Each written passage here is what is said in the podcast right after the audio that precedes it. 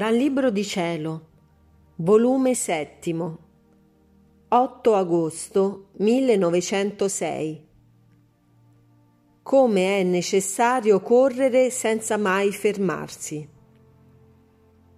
Questa mattina, quando appena è venuto il benedetto Gesù, ed essendo tutta stanca per la sua privazione, mi ha detto, Figlia mia, All'uomo, per prendere il suo punto centrale, è necessario sempre correre senza mai fermarsi, perché col correre si renderà più agevole il cammino e man mano che cammina gli verrà manifestato il punto dove deve giungere per trovare il suo centro e cammin facendo gli verrà somministrata la grazia necessaria al cammino ed aiutato dalla grazia non sentirà il peso della fatica né della vita.